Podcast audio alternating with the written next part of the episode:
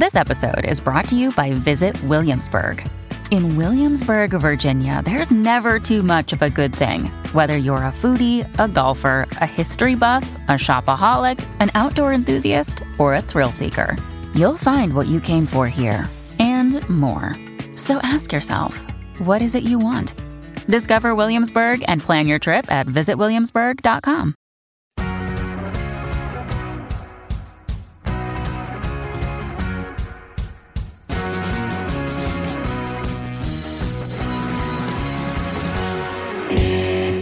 So you've been with TSN for a while. You started back in '96 as an editorial assistant uh, while you were attending Ryerson.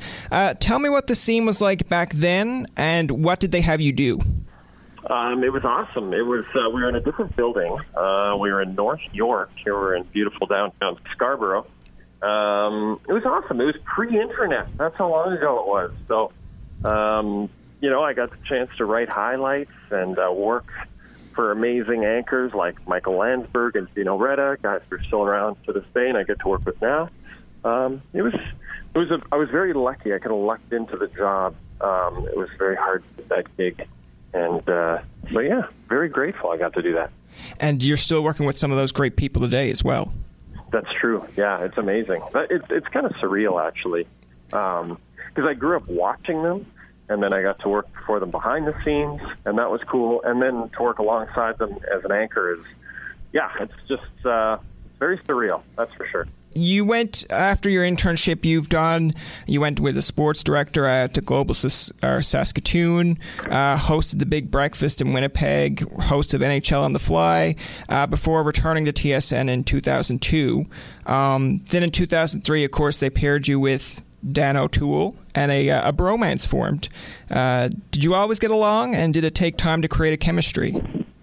No, we always got along. Uh, I, you know, I've been working on TV long enough to realize that you know if you get along with someone, um, you should definitely appreciate it and enjoy it. And um, right away, right off the top, the thing that was very apparent to both of us was that we both had a similar idea about how a highlight show should be done, uh, what a viewer should get out of it which is obviously information, but also that you shouldn't try to be too broadcastery, and we're not good enough broadcasters to be to be uh, too broadcastery. So um, I don't know. We just had a similar philosophy about how the show should be done. Just a couple of buddies hanging out, uh, doing the highlights, and uh, and I think that's why it's continued to work all these years because we never take anything too seriously. It is sports after all. It's supposed to be entertainment. So uh, yeah, I think that's why it's gone so well all this time. Was did you know Dan before your time at TSN, or was that the first time you guys met? Yeah, no, I, I actually did not know Dan until I got here. So, um, uh, you know, like I said, I, I've I've worked with enough people I haven't gone along with, uh, and that's especially you know we all work with people we don't get along with. But uh, if you have to do that on air and pretend you like them, that's a horrible situation. So, when you do get along with someone, you appreciate it. So right away, I just think we had chemistry and uh, made each other laugh, and and shockingly enough, that continues to this day.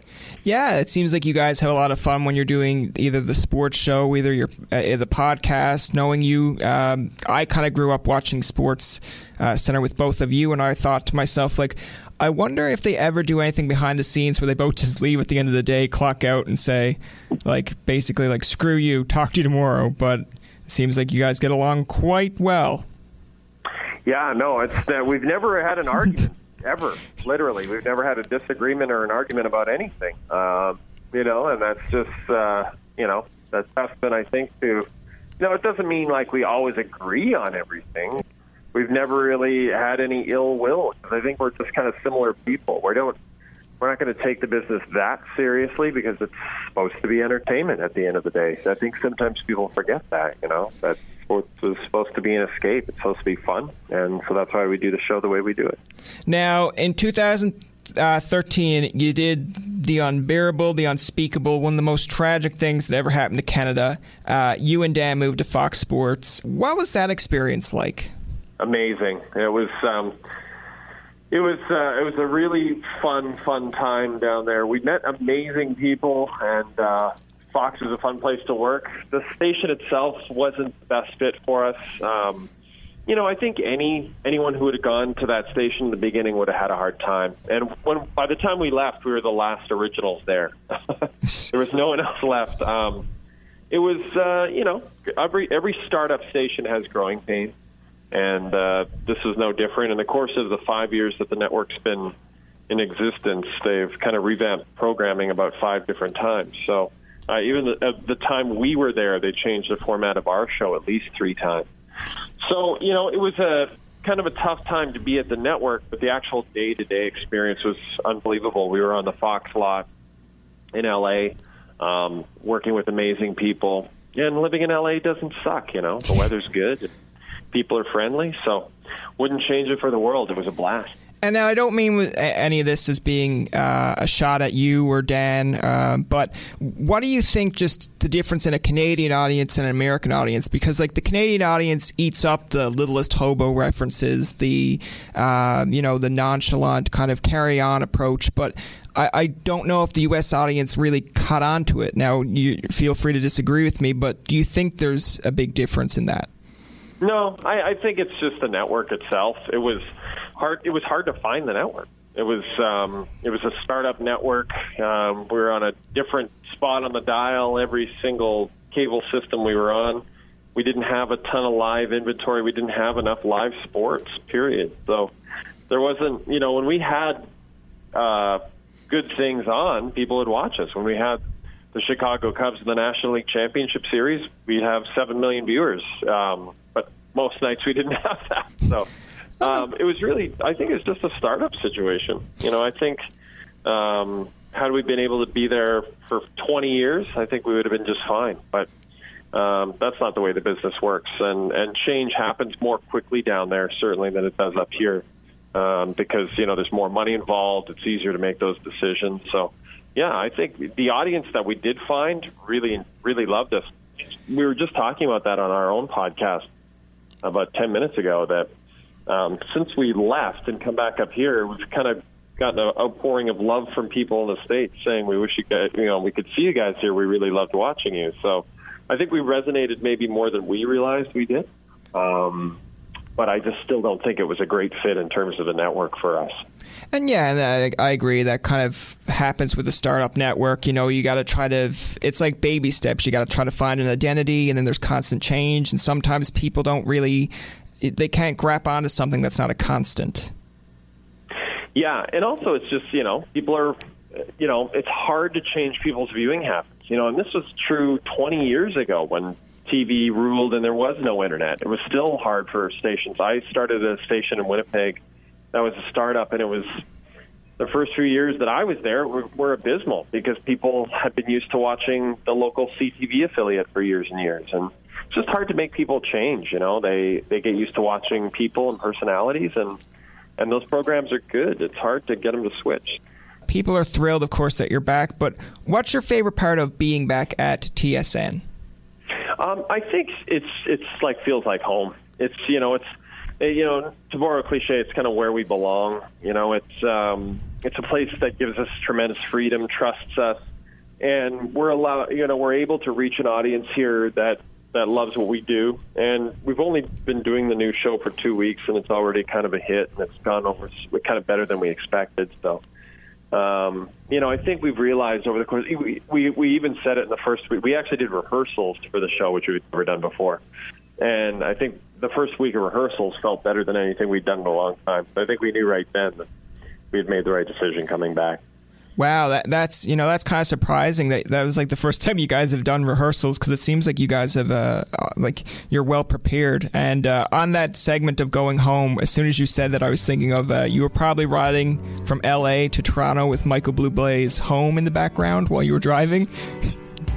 I've never heard that song. Oh, come on. Boobs, but I've never heard that tune. Now, of course, I love your clips that you used on the show. Littlest Hobo, uh, did James Duthie show up to work? Uh, the old kind of sports music setup where people realize that you and you and uh, Dan actually switch spots in the uh, when you're doing your setup. Uh, who comes up with this stuff?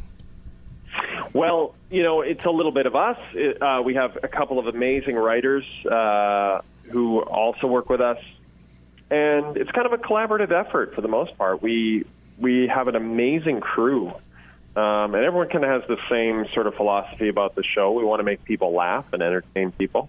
Uh, we know that this information that we're giving you on the show uh, can be had elsewhere. So, you know, we've always said we got to be an entertaining show. We've got to give you a different reason to tune in. And I think now more than ever, because we have more freedom to do this kind of stuff comedically, um, you know, we're able to do the exact show we always wanted to do.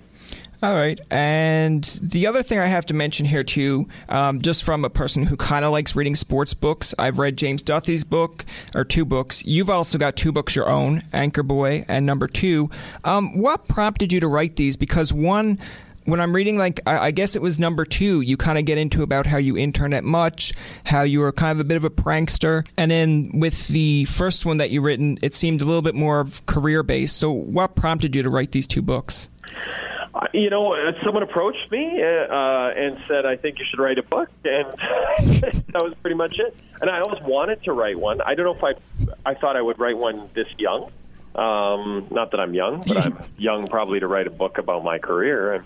I don't know if I was ready to do that, but it was fun. I enjoyed it. It's hard work, though. I will say that. Like uh, writing the two books was uh, the hardest I've worked in a long time. It's uh, I have a new appreciation for uh, you know authors who prolific authors who turn out you know like a different novel every year. That's incredible to me.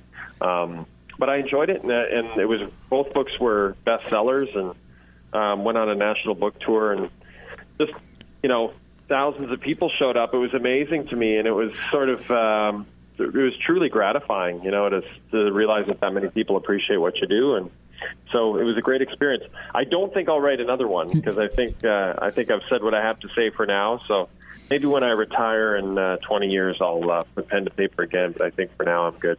No, I really enjoyed reading them. Like I was surprised because, and I don't mean that in a bad way. I mean I read James Duthie's book, uh, his second one, and I was like, okay, this is kind of about his career, kind of gets personal. And then when I read your number two first, which technically I should read the first one first, then the second one. But I, I kind of liked how you got into the fact of, um, you know, you, you, got into a bit of your childhood and like, you know, what my imagination of a childhood for like a sportscaster is like, oh, they're very clean, they're very, uh, they don't get into shenanigans. But when I, I remember one story that's really stuck out was, I guess a friend was coming into town, you made a phone call in a different voice, the cops or like their her parents call the cops, and I was thinking like this sounds like something that I would do and it sounds so relatable that a lot of people get in trouble for. That's just miscommunication.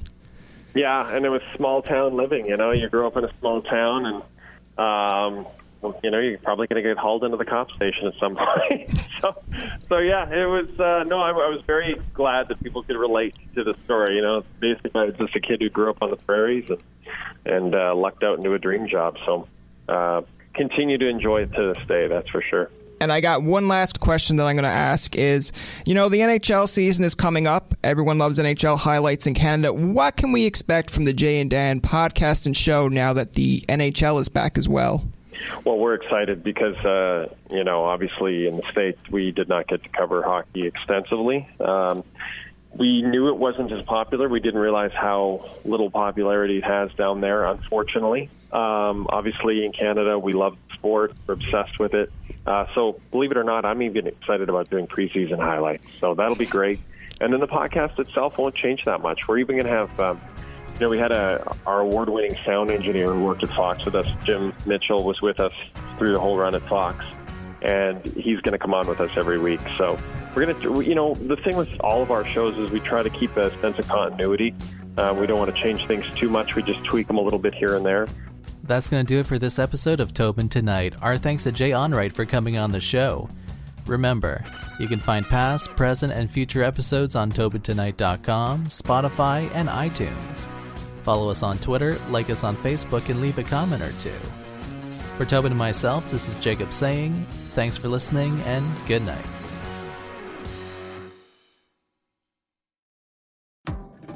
Hi, this is Candace Sampson, the voice behind What She Said. My show is your destination for stories that not only entertain, but also educate and empower. Every week, I spotlight strong female voices from across Canada, women who are changing the narrative and driving change. Don't miss out on these inspiring episodes. Subscribe on Apple, Spotify, and Amazon Music, or head over to whatshesaidtalk.com. What She Said can also be heard on blasttheradio.com, Mondays at 5 p.m. and Wednesdays at 7 p.m. That's blasttheradio.com. It's time to dive into the stories that truly matter. Do, did, will, the Story of People podcast is now available on the Crier Media Network. The first five episodes are here and feature some incredible guests that fit into one or all three of those categories. Ready? Tara Sloan from the San Jose Sharks Undercurrent podcast at NBC Sports. Marianne Iveson from Iveson Voice and the Let's Take This Outside podcast to talk about the world of outdoors as well as voiceover land. Ariana Hunsicker, future Canadian Paralympic swimmer, already winning tons of awards for this country. Scott McGregor from the Hot Wallet podcast to dumb down the world of crypto, Bitcoin, and NFTs so you don't have to. And Jackie Holowati from Climate Pledge Arena in Seattle, Washington, the first net zero carbon certified arena on the planet. Wherever you get your pods, wherever you watch your pods, and on the Crier Media Network. Another Sound Off Media Company podcast.